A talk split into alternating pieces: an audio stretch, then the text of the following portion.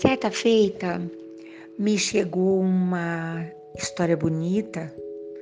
Dois amigos queridíssimos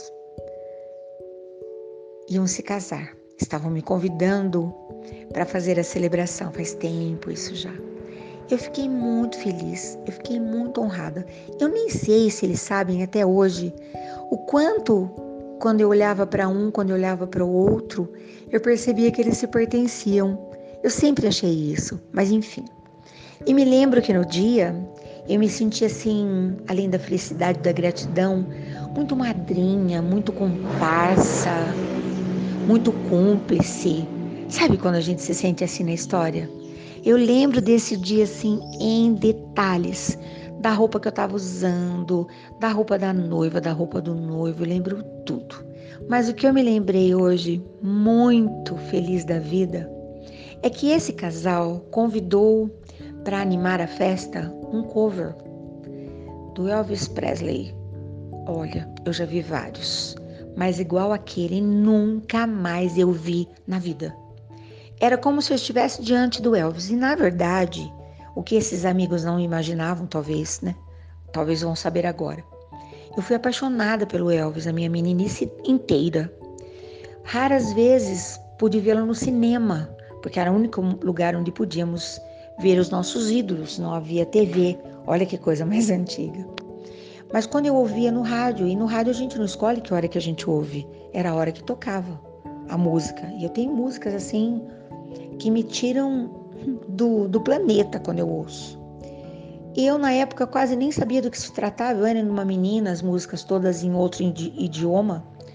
A minha tradução era a minha tradução sensorial. Então, estar diante do Elvis, para mim, claro que não daria. Ele já nem fazia mais parte do, do, do mundo dos, dos abraçáveis, enfim. Morava só no meu planeta sonho. Estar diante daquele artista tão completo, tão maravilhoso, foi algo fantástico. E nesse dia aconteceu uma coisa assim incrível. Primeiro que nós ficamos na festa, que é uma coisa raríssima de acontecer. Meu bem é quietinho, não gosta de badalação, de vida social, nada disso. E faz parte do nosso acordo o respeito. Então a gente muito raramente uh, frequenta festas. Quem nos conhece sabe disso. A festa é sempre aqui em casa, aqui a pizzaria, o restaurante, o baile, a horta, tudo mais. E nesse dia, ele, sabedor do, da minha alegria, né, me liberou. Se você tiver vontade de ir para a pista, vá. E eu fui. E eu cantei, eu dancei. Sabe quando você não tem vergonha nenhuma de ser feliz? Viver e não ter a vergonha de ser feliz. Eu esqueci quem eu era, esqueci quantos anos eu eu já havia vivido, esqueci tudo. Nesse dia, eu, inclusive, cheguei pertinho, manifestei minha alegria, minha gratidão, ganhei uma rosa. Olha, foi perfeito. E hoje, uh, estava aqui tocando, né? Porque agora eu posso escolher. Hoje, para fazer as tarefas bem de madrugada, eu escolhi uma playlist do Elvis, que meu coração estava muito carente de contentamento. Eu posso escolher, não é?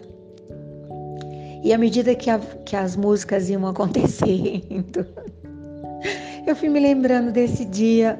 Que coisa mágica é que você ter um pote, um cofre, uma gaveta, um armário para guardar as suas lembranças. E quando você deseja, você vai lá, abre o armário, a gaveta, o pote, ou sei lá o quê. E aquela lembrança está lá inteirinha. Foi um dos grandes. Eu já vivi na vida grandes momentos e ainda os viverei. Porém, porém, esse momento eu classifico como um dos momentos assim mais surpreendentes porque eu não estava esperando sentir o que eu senti. Eu não estava imaginando e foi perfeito. Bom dia, boa tarde, boa noite. Até amanhã.